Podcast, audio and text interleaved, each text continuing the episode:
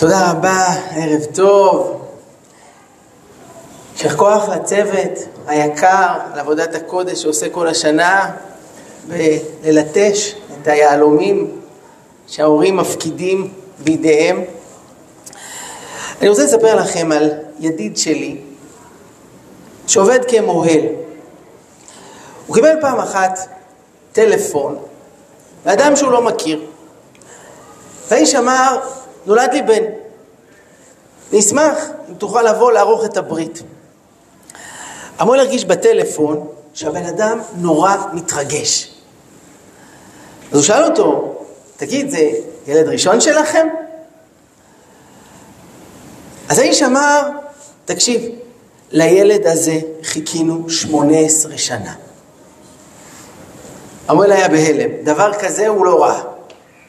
על המקום הוא אמר, אני בא, אני אעשה את הברית. למרות שזה היה במקום לא נוח. זה היה בשעה נורא מוקדמת בבוקר, אבל מי יחמיץ אירוע כזה? באותו יום הוא קם מוקדם, התפלל ותיקים, התכוון על הילד הזה, שההורים יזכו לראות בחופתו, שירבו ממנו נחת, והוא נוסע, מגיע לברית, והופתע לגלות שהכל היה נראה נורא שגרתי. איך נראה ברית? אנשים קצת מנשנשים, קצת מפטפטים, ואז מגיע הטקס. המוהל עשה את מלאכתו בנאמנות, מילה שלו זאת מילה, כמו שאומרים. ואחרי שהוא סיים את העבודה, אז הוא קרא להורים לתת להם הדרכות. ואז הוא רואה איזה נער ניגש אל האבא, ואומר לו, אז עכשיו אני לוקח את שלומי לבית ספר, ומיכל תיקח את תמר לגן, ו... אז המוהל שואל אותו, מי זה? אז הוא אומר, זה הבן שלי. מה הבן שלך? אתה אמרת לי שלילד הזה אתם חיכיתם 18 שנה. מה נכון? לילד הזה חיכינו 18 שנה. בינתיים נולדו לנו עוד תשעה ילדים. אני אספר את הסיפור הזה להורים, כי אני חושב שלא רק לילד ההוא חיכו 18 שנה. האמת היא שלכל ילד וילדה שיש לנו בבית, חיכינו לא רק 18 שנה. העולם חיכה אלפי שנים, עד שהנשמה שלו תרד לעולם ותנחת בבית שלנו. ופה זו נקודה חשובה, כי כל אחד יודע להגיד שזיווג זה משמיים, נכון? מהשם אישה לאיש, 40 יום קודם יצירת וכולי, מכירים. הזיווג בין איש לאשתו זה משמיים. תגידו, מה לגבי זיווג בין הורים לילדים? זה גם משמיים? אה? זה שהילד הזה נחת בבית שלנו. מסתבר שכן. והקדוש ברוך הוא לא עושה טעויות. אז נכון שתמיד נראה לנו שהילד של השכן ירוק יותר, ואצלם תמיד מחונכים ומנומסים, ולא עושים רעש בין שתיים לארבע, ורק אצלנו איזה בלאגן. אבל עובדה שהקדוש ברוך הוא בחר לתת לנו את הילדים האלה, כי כנראה הוא חושב שהם הילדים הכי נכונים בשבילנו, ואנחנו ההורים הכי נכונים בשבילם. זה דו צדדי. זה הזיווג המושלם. זה שהוא מאתגר לפעמים, נכון, אבל מזה אנחנו צומחים. איך אמר מישהו? בן סורר ומורה. דווקא בדברים שהוא סורר ומעצבן ומאתגר אותנו, תשמעו, זה מלמד, זה, זה מצמיח. ואנחנו מאמינים שהקדוש ברוך הוא עוזר. תראו, כשנולד לך ילד ראשון, אתה בהלם. לקום בלילה, וכל המשימות והטיפולים. אני זוכר שכשנולד לנו אליאור, הבן הבכור, התקשרתי לאמא שלי בהיסטריה. אמרתי, אמא, את רוצה להגיד שגם כשאני הייתי תינוק עשית בשבילי את כל הדברים האלה? היא אמרה לי, לא, אתה היית גאון, אתה החלפת לעצמך. אז הילד הראשון, אתה בהלם. אתה אומר לעצמך, אוקיי, אנחנו נשרוד את זה, עברנו את פרעה, נסתדר גם עם הקטנצ'יק. אבל שני ילדים, זה כבר באמת בלתי אפשרי. ואז נולד השני. אתה אומר לעצמך, אוקיי, שניים, אפשר לעשות איזה חלוקה. כלומר, אם הוא יבכה, אני אקם אליו, והיא תבכה, אז אשתי תקום. אבל שלושה מה נעשה? איך, מי, איפה, אין לנו מספיק ידיים. ונולד השלישי, ואם זוכים, וכולי וכולי. ומתברר שהלב מתרחב, והכוחות גדלים, וכמה שהם גדלים, אנחנו גדלים איתם. אני רוצה, הורים יקרים, בדקות הקצרות שיש לנו ביחד, אשתף בכמה נקודות שבעיניי הן משמעותיות מאוד למשימה הגדולה והקדושה שהקדוש ברוך הוא הפקיד בידינו, ודווקא בדור כזה. עולם של מסכים, עולם עם התמודדויות ואתגרים שלא היו בדורות קודמים, ואנחנו רוצים גם בדור כזה. אנחנו עכשיו, יומיים לפני חג מתן תורה, האם גם בדור כזה אפשר לגדל ילדים יראי שמיים, שמחים, ערכיים, בריאים? אנחנו מאמינים שכן. אבל איך? מה יכול לעזור? אני רוצה לשתף בכמה נקודות. עכשיו תראו, אין קסמים בחינוך, זה רק באגדות. אבל יש התמודדויות נכונות, טובות, שיכולות לעזור לנו. הנקודה הראשונה היא זו. שימו לב שיש הבדל מעניין בין ילד למבוגר. קורה הרבה פעמים שילד רב עם חבר, והוא מתעצבן עליו, הם ברוגז. ואחרי יומיים, פתאום אתה רואה אותם משחקים, כאילו כלום לא היה. מבוגרים לעומת זאת, לא יודע אם יצא לכם לפגוש, לפעמים שומרים כעס ו- ו- ומריבה, לפעמים עד הקבר. הם כבר לא זוכרים על מה זה התחיל, אבל הם לא מוכנים לוותר. שנים, מריבות ו- וכעס. והשאלה היא, למה ילדים כל כך בקלות משאירים את המריבה מאחורה ובאלגנטיות חברים? מבוגרים כל כך הרבה זמן נצמדים למריבות. והתשובה היא זו. אני אומר פה עיקרון, לילד חשוב להיות שמח, למבוגר חשוב להיות צודק. לילד חשוב להיות שמח, וכיוון שהוא רואה שהמריבה מפרידה בינו לבין השמחה, זה לא כיף להיות בברוגז, בכעס עם מישהו, הוא באלגנטיות מדלג מעליה. מבוגר לעומת זאת, חשוב לו להיות צודק. ואני צודק. אתם מכירים את האמירות האלה? זה לא הכסף, זה הפרינציפ.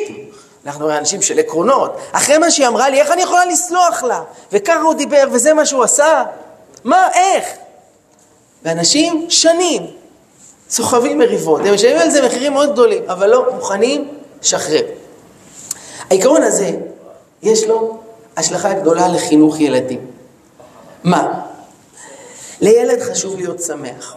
ומילא, אם אנחנו רוצים לחנך את הילדים שלנו לחיבור לתורה ולמצוות ולקדוש ברוך הוא, השאלה היא, כשהם מסתכלים עלינו, מקיימים מצוות, מתפללים, מחוברים להשם, מה הם רואים?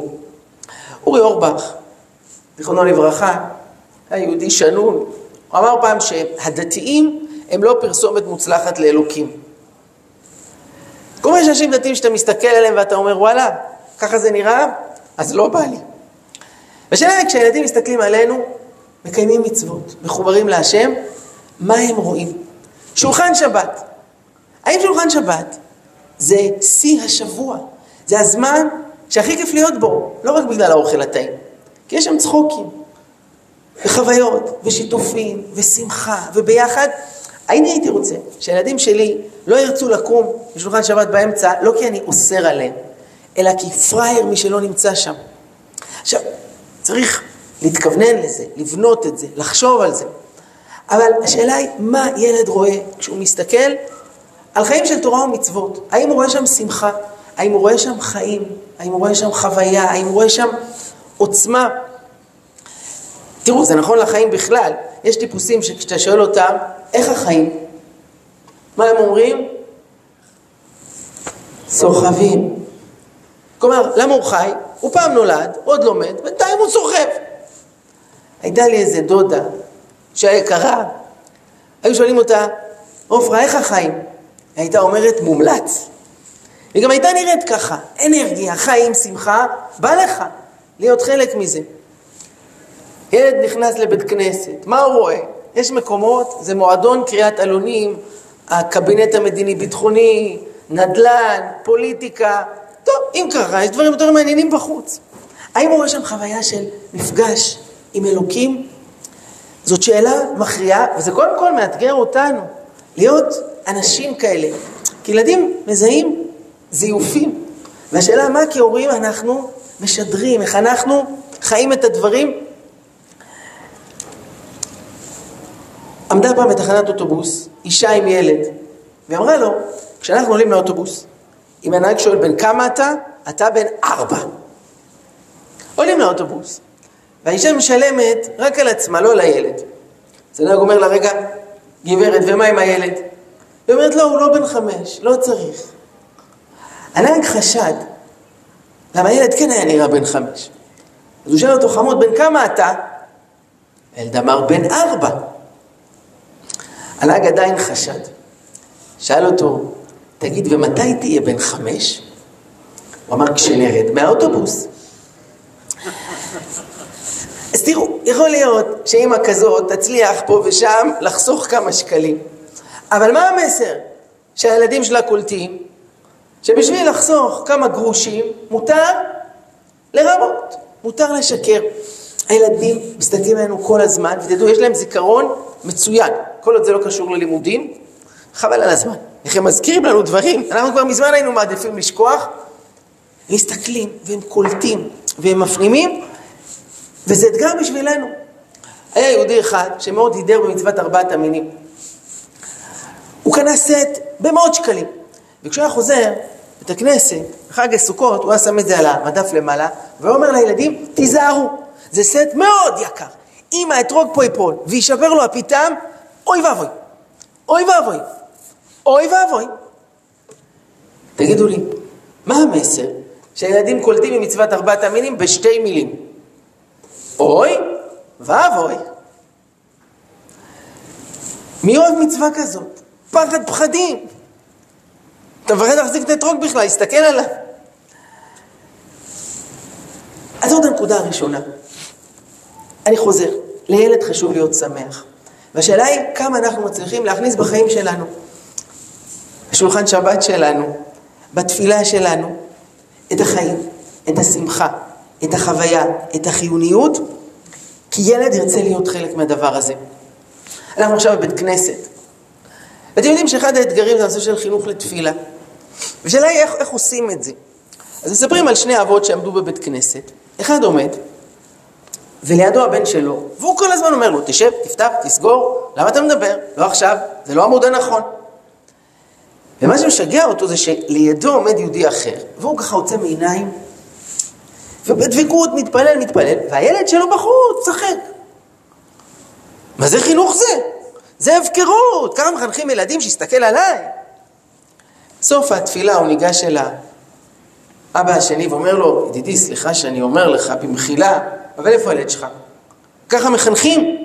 אה, תסתכל עליי. אתה רואה, חושב, אני אומר לו, מדריך אותו, ככה. זה חינוך זה.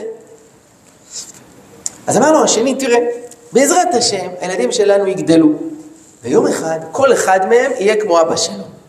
הילד שלך יעמוד, לידו הילד שלו, וכל התפילה, תקום, תשב, תלך, תעמוד, תשתוק. הילד שלי, גם הוא יהיה כמו אבא שלו. הוא יעמוד ויתפלל.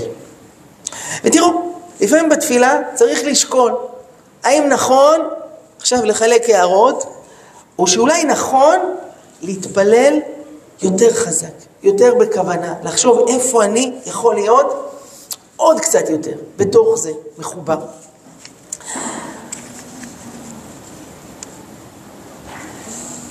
זאת נקודה אחת שאני רוצה פה לשתף. הנקודה השנייה, והיא לוקחת אותנו קצת למקום אחר, אבל הוא קריטי בדורנו. המילה קרובים מופיעה בתורה בשני הקשרים שונים. הקשר אחד, וזה המפורסם ביותר, זה אותם קרובים שהיו איפה? על ארון הברית. חז"ל אומרים, היה שם שני מלאכים בדמות ילד וילדה, וזה מדהים שמה שנמצא בקודש הקודשים זה ילדים מלאכים. מי יודע, חברים יקרים, איפה עוד פעם כתוב קרובים בתורה? חידון התנ"ך. נכון, אבל גם שם זה במובן של מלאכים, מלאכים טובים. תלכו להתחלה, להתחלה. בגן עדן. שם מסופר שאחרי שאדם וחווה גורשו מגן עדן, השם שם בפתח את הכרובים ואת להט החרב המתהפכת, ורש"י אומר שם, מה זה כרובים? אומר רש"י, מלאכי חבלה. ואני שואל אתכם, חברים יקרים, אז מה זה? קרובים. האם קרובים? זה ילד וילדה מתוקים, או שקרובים זה מלאכי חבלה. מה אתם אומרים? מה? שניהם. תלוי באיזה יום, אם הם קמו על צד שמאל. אז אני אציע כיוון קצת אחר, אבל קרוב למה שאמרתם. זה תלוי בהקשר. במה מדובר בכל מקרה?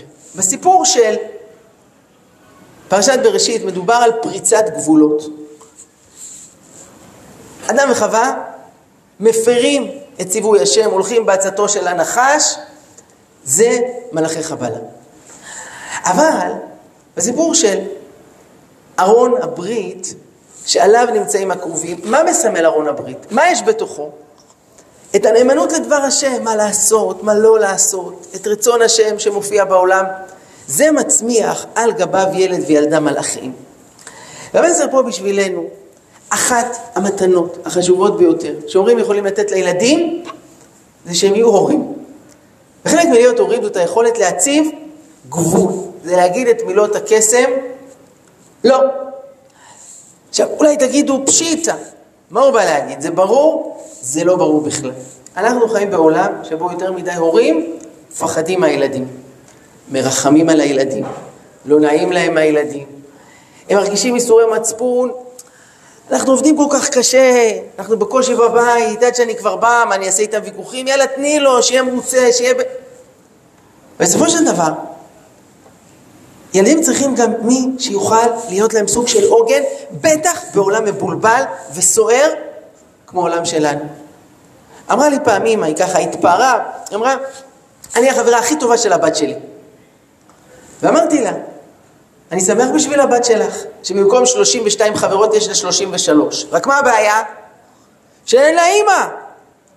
אף חברה לא יכולה להחליף את מה שאבא או אימא יכולים לתת, ותראו, זאת מתנה לחיים. ואני אומר את זה לעצמי, ברגעים, וגם אני בתור אבא, ברוך השם, יש לאשתי ולי חמישה ילדים, יש רגעים שהם חופרים, שהם מנדנדים, שהם לוחצים, שהם מפעילים את כל השיטות והם אלופי העולם בדברים האלה. אבל אני יודע בלב, זה לא טוב בשבילו הדבר הזה. זה לא נכון, זה לא יקדם אותם. אני מזכיר לעצמי, אני אומר את זה לכולנו, אנחנו רוצים להכין את הילדים לחיים. אחד הדברים שמכשירים ילד לחיים זה לדעת להתמודד עם הדברים האלה, עם הלא. כי ילד בחיים ישמע הרבה פעמים את המילה הזאת. איפה? איפה לא? בבית ספר. הוא רצה להתקבל למקהלה, לא קיבלו אותו. היא רצתה תפקיד בהצגת סוף שנה, הוא רצה להיכנס להדרכה בצבא, באוניברסיטה, בדייטים. כמה אומללים הילדים שגדלו בבית לא כבני מלכים, כמלכים. הכל, חיים שלי, כפרה, הכל נתנו לו. הילד הזה מסכן, כי כשהוא יצא לחיים זה יתפוצץ לו בפרצוף. ילד צריך לדעת, לא הכל אפשר, לא הכל עכשיו, לא הכל שלך. זה נכס, זה מתנה, ואין לנו תחליף בדבר הזה. עכשיו, זה חשוב במיוחד בדור כמו שלנו, כי תראו, אחת ממילות המפתח היום זאת המילה זכויות.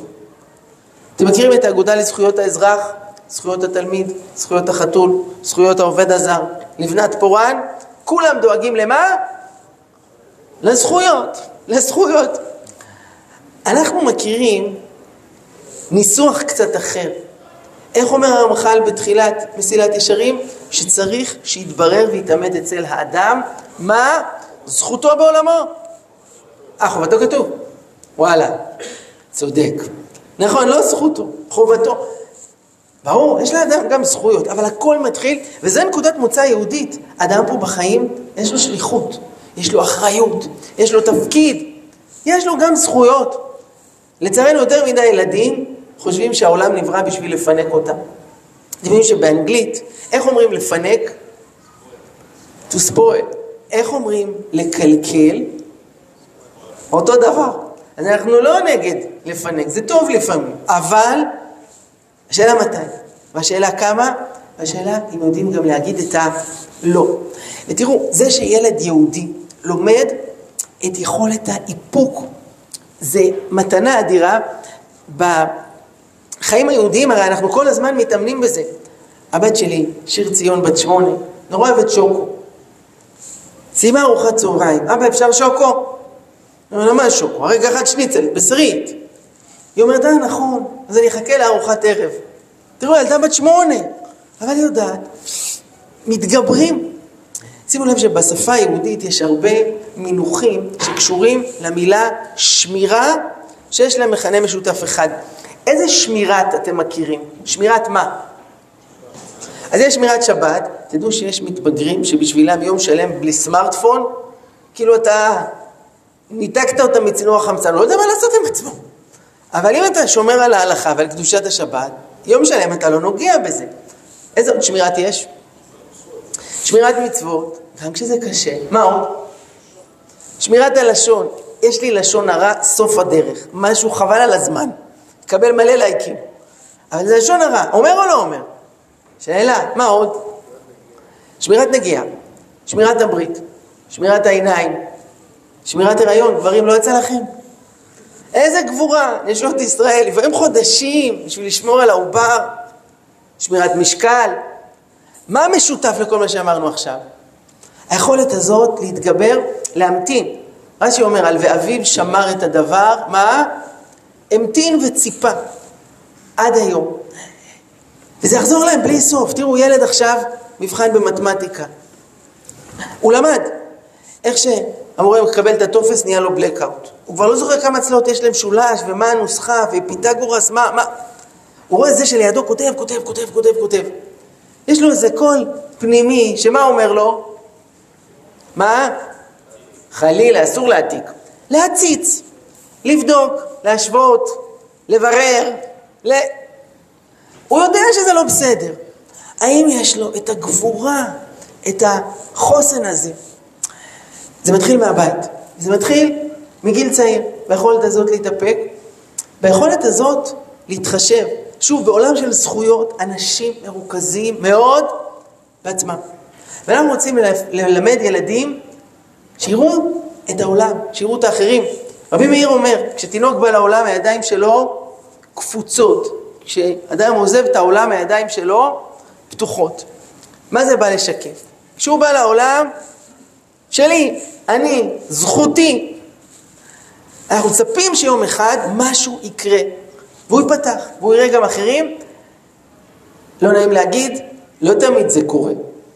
אתם תפגשו יום אחד שר בכיר בממלכת פרס, שכשהמלך שואל אותו מה לעשות לאיש אשר המלך חפץ ביקרו, אין לו ספק לרגע שאם רוצים פה לתת צ'ופר למישהו, המישהו הזה חייב להיות אני.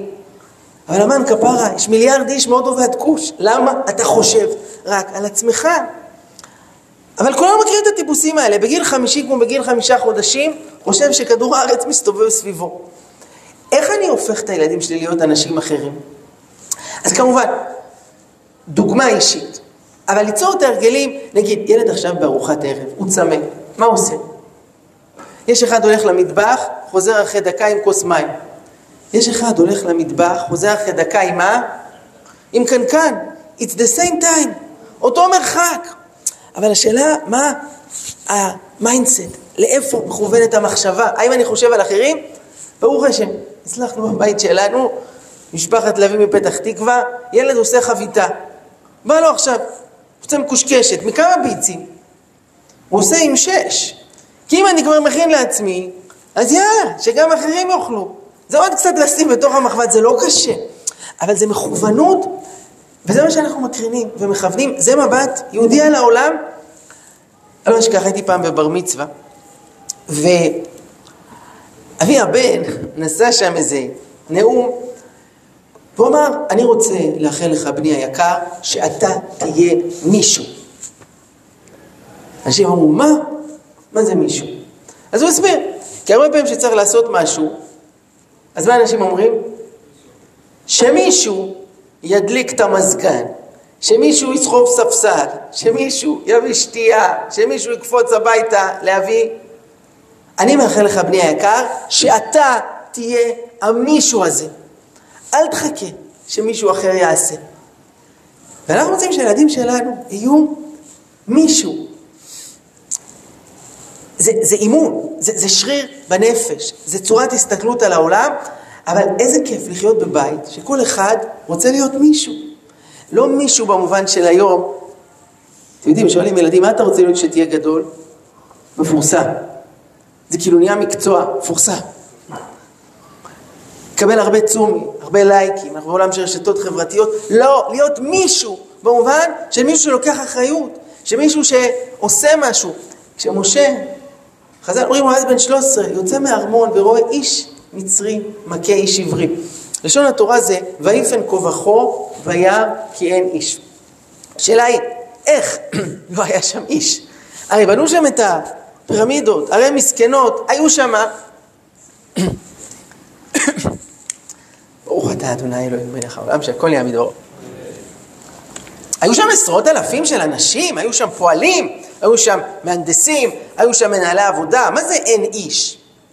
זאת אומרת, רבי יונתן זקס, זכר צדיק לברכה, הרב של אנגליה, הוא אומר, ברור שיש שם הרבה אנשים, אבל לא היה שם איש שהיה מוכן לעשות משהו, כולם הסתכלו.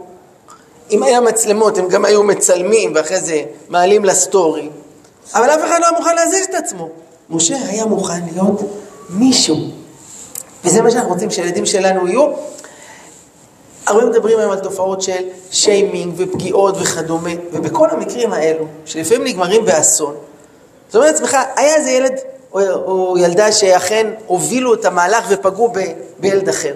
אבל היה פה כיתה שלמה, או בית ספר אחר, שעמדו מהצד והסתכלו איך אף אחד מהם לא בא לאבא שלו, לא בא למורה, לא הלך למנהל ואמר, יש פה איזה עוול, איזה פשע, איזה פגיעה. כי הם הסתכלו מבחוץ, כי הם לא היו מוכנים להיות מישהו. וזאת מתנה גדולה, שאנחנו ניתן לילדים שלנו שיגדלו להיות מישהו. אמרתי לו פעם, לזוגות צעירים שמתחתנים, אתם הרי מכירים את הסיפור שהוא אה, מתעורר באמצע הלילה והתינוק בוכה, והוא חושב לעצמו, לקום או לא לקום? לקום או לא לקום? רבות מחשבות בלב איש. מה הוא אומר לעצמו? עצת השם, היא תקום. הבעיה שהיא אומרת, תקשיב, נשמה, אתה לא מפסק נכון את הפסוק. רבות מחשבות בלב איש, אבל עצת השם היא, תקום, אתה תקום. אז כל אחד תוקע מרפקים בשני, תקומי, הבן שלך בוכה, הבת שלך בוכה. אני תמיד מאחל לזוגות שמתחתנים, אני מקווה שיום אחד כשהתינוק שלכם יבכה בלילה, אתה תגיד, ממי, אל תקומי, אני, אני הולך עכשיו, אני הולך להרגיע אותו, אל תקומי, אתה עבדת מספיק קשה היום. היא אומרת, לא, לא, לא, לא, אתה תישן, אני אקום. מה אתם אומרים, יכול להיות דבר כזה? מה? אה, זה מה שאצלכם בבית, נהדר. אז בעזרת השם זה גם יעבור לילדים. לילדים, אבל זה להיות מישהו, זה לפתוח את היד, זה לאמן כל הזמן את השריר הזה. מה חובתו בעולמו? אנחנו פה לא בשביל שיפנקו אותנו. גם נהנה בחיים, זה טוב, אבל להביא טוב לעולם, להביא אור, וזה חיים אחרים, זאת מתנה שאנחנו רוצים לתת לילדים שלנו. תראו, אין לנו עוד הרבה זמן, ואני אשמח גם עוד מעט, אם מישהו ירצה לשאול, אז אני אספר לכם עוד סיפור אחד, שאני רוצה לקחת ממנו. תובנה חשובה, היא קשורה לשיטת ה-NKN. שמעתם עליה?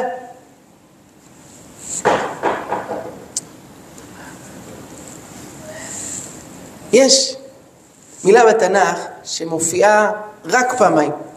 זאת המילה קשורה. איפה זה כתוב? סליחה שאני עושה לכם חידון התנ"ך היום, אבל זה טוב ככה בשביל הספורט. קשורה, איפה כתוב? או, אז זה התשובה הקלה, נפשו קשורה בנפשו, נכון? בין יעקב לבנימין. איפה עוד כתוב המילה קשורה? מה זה? בספר משלי, אומר שם שלמה המלך, איוולת קשורה בלב נער. מה זה איוולת? איוולת זה טיפשות. היא קשורה בלב נער. יש כזה גיל, אולי שמעתם עליו, גיל ההתבגרות. לא סתם קוראים לו גיל הטיפש עשרה. זה הגיל שמתעסקים בכל השטויות ובאינסטגרם והטיק טוק וכל מיני...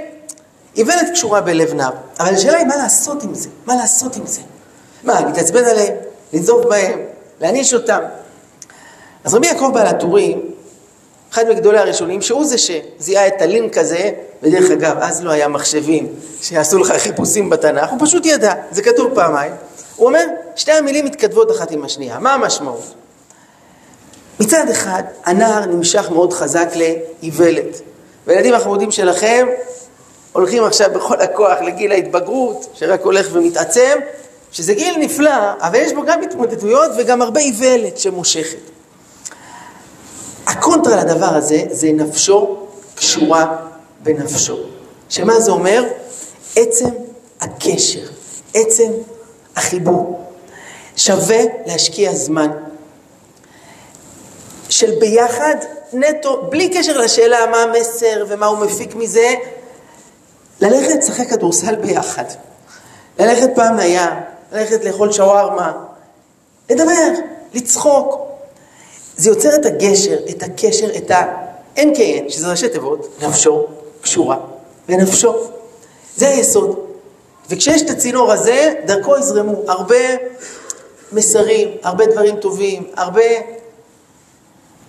התנהגויות בטבע החיים שמסתכלים וקולטים, אבל צריך שיהיה את עצם הקשר וה, והחיבור, ולפעמים לצורך העניין יש דברים שאני אתאפק מלהגיד, לא להעיר על כל דבר. לצערנו יש לא מעט בתים שבשתי הדקות היומיות שהורה מדבר עם הילד שלו, על מה מדברים? על מה הוא לא בסדר. תגידו, מה הסיכוי שיצמח משהו טוב משיחה כזאת? צריך שיהיה הרבה שיחות, ואני אומר, אפילו לייצר את זה בצורה מלאכותית, לשתף אותם, להתייעץ איתם, ברוך השם כבר גדלים, לחלוק איתם דברים, לשמוע מהם, להתעניין, לשאול שאלות פתוחות, לנסות לפתח שיח. בתוך זה, גם אם תהיה ביקורת, היא תשתבץ. אבל עצם הקשר והחיבור והכיף והביחד מאוד חשוב. ופה אני רוצה לשתף בסיפור אחד. משפחה חרדית מבית שמש. היה להם נער בן 16 שסר מן הדרך, והיה עוגמת נפש עצומה להורים. לא תפילה, לא שבת, שום דבר. וכל הניסיונות שלהם לדבר, לה... ש... לא עובד, לא עובד. אבא היה ראש כולל, יהודי תלמיד חכם, והיה להם חסר בבית אה, ארונות, מלא ספרים, אין איפה לשים. לא רחוק, בבית שלהם יש סניף של איקאה, שמעו, יש שם מכירה טובה. הלכו, חזרו עם ארון. אתם יודעים איך זה עובד באיקאה?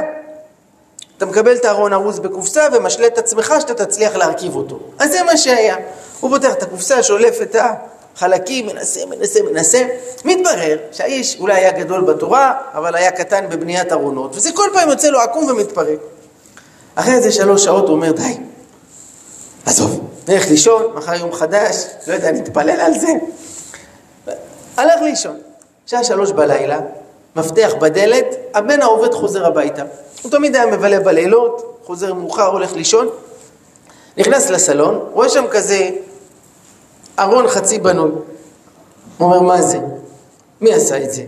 בכלל לא עושים את זה ככה. אתגר אותו, הוא פירק את הארון, לקח את הדף, התחיל שלב אחרי שלב. ההורים מתעוררים ב-6 בבוקר, רואים? ארון בנוי לתלפיות לנגד עיניהם. אומרים, וואו, כל הכבוד, איזה כישרון, איך עשית את זה? אבא אתמול שלוש שעות לא הצליח, ואתה... הבחור כבר בדרך למיטה, כי הוא תמיד היה. מבלה בלילות, ישן בימים. הוא שואל אותם, מישהו ראה את התפילין שלי? הם לא הבינו מאיפה זה בא. שאלה מה הירח, מה קשור תפילין עכשיו? הבן אדם שנתיים לא הסתכל על תפילין. מה?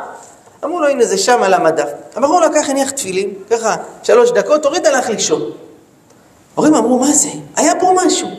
יש איזה קשר בין איקאה לתפילין? אולי בגמטריה? מאיפה זה בא לו השאלה הזאת עכשיו? אתם חייבים לנסות. הלכו באותו יום עוד פעם לאיקאה, חזרו עם שני ארונות. אחד השאירו במחסן, אחד השאירו בסלון. הבחור חוזר, בשלוש בלילה, רואה עוד ארון בסלון. הוא אומר, מה נזכר? פתרו פה ספרייה לאומית. מפרק את הארון, בונה מחדש, מחרת בבוקר, ארון נאמבר 2. וואו, איזה יופי, יש לך ידי זהב, איזה כישרון, לא ידענו. אנחנו שוב מניח תפילין והולך לישון. כשזה קורה בפעם השלישית, הוא לוקח את התפילין, קופץ עליהם מעבר לכביש בית כנסת, ככה היה שם עשר דקות, לא ברור מה עשה, חזר, הלך לישון. הורים אמרו, יש פה משהו. אבל מצד שני, אנחנו לא יכולים לקנות כל יום ארון. מה נעשה? הבריק להם רעיון. היה בשכונה שלהם נגר. פנו אליו, אמרו לו, תשמע, יש לנו ילד, ידי זהב, כישרון על. בוא נעשה איתך דיל. אתה תיגש, תציע לו עבודה, אל תגיד שזה אנחנו שלחנו. אנחנו משלמים את הכסף. אדם מעביר לך, אתה מעביר לו, אתה לא אומר שזה מאיתנו. הציע לו עבודה. הבחור התחיל לעבוד אצלו, אחרי חודש הוא בא להורים ואמר להם, תקשיבו, אני לא צריך יותר את הכסף שלכם, אני אשלם לו. הוא העובד הכי טוב שלי. איזה כישרון, מה הוא עושה. חברים יקרים, מאז הסיפור הזה חלפו שנתיים. והורים אמרו, משהו קרה לילד. אנחנו לא יודעים להסביר את זה. אבל פתאום הוא התחיל להתקרב בחזרה. פה הוא הלך עם אבא שלו לתפילה בליל שבת, כאן הוא הצטרף איתנו לשולחן בשבת בבוקר. לא דיברנו איתו מילה על דת, על כלום. אבל משהו קרה. זה הסיפור.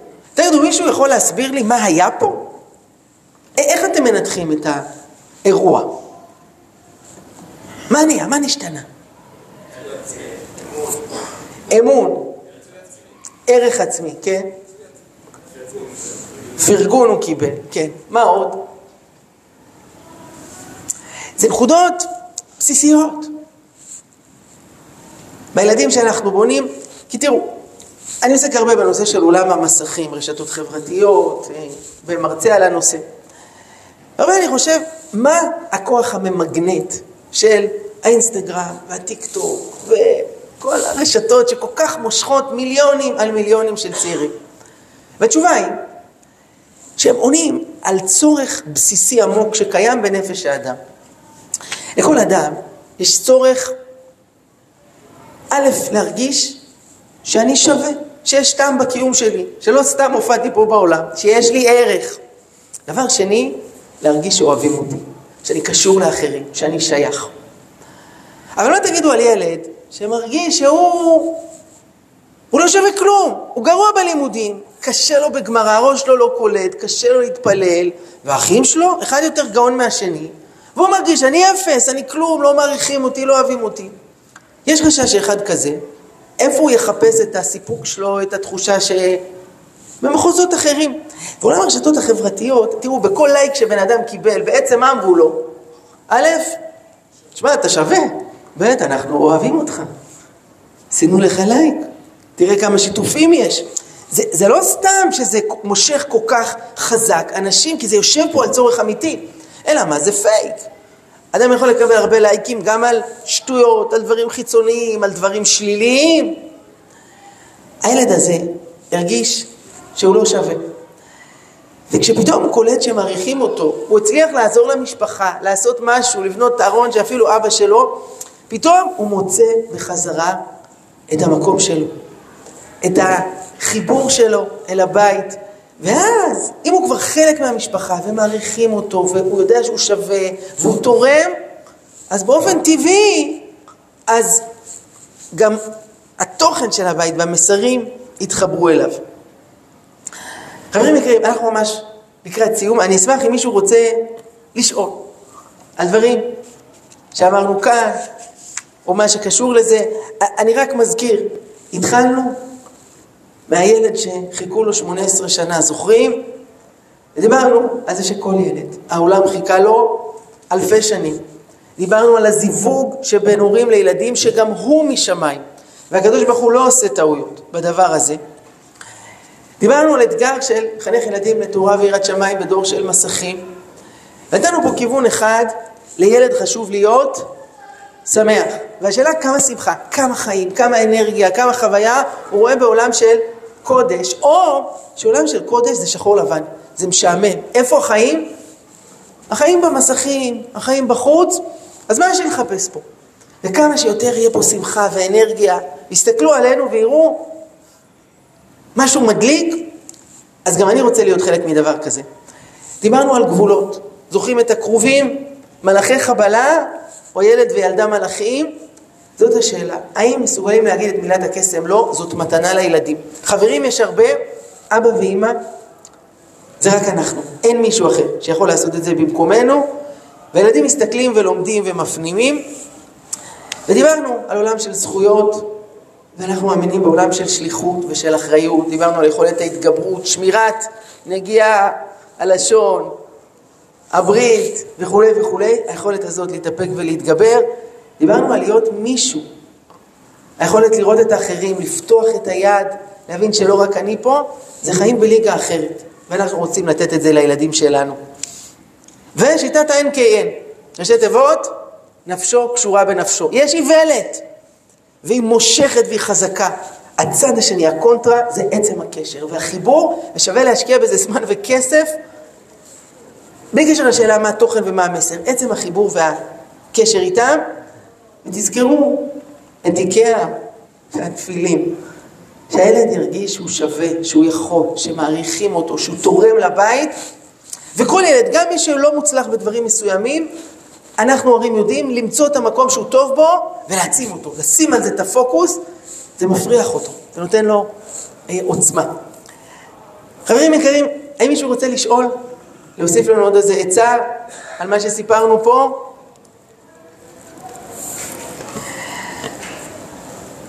אז אני אחתום בזה. יש לנו הרבה מה להגיד ועשינו פה רק אה, נגיעות. אה, אני אשמח לשמור על קשר, אני אעביר דרך הצוות היקר פה, מי שירצה להצטרף לקבל אה, כל מיני תכנים, סרטונים, רעיונות חינוכיים שאני שולח, יש לנו גם מועדון של הורים, מי שיעניין אותו, שאפשר באופן קבוע לעסוק בסוגיות החינוכיות האלה. אני רוצה לברך את כולנו, אנחנו לקראת חג מתן תורה, שנזכה לקבל תורה באהבה. להעביר אותה לילדים שלנו, ושתזכו לראות הרבה נחת ובריאות ושמחה לאורך ימים ושנים. תודה רבה, יישר כוח גדול.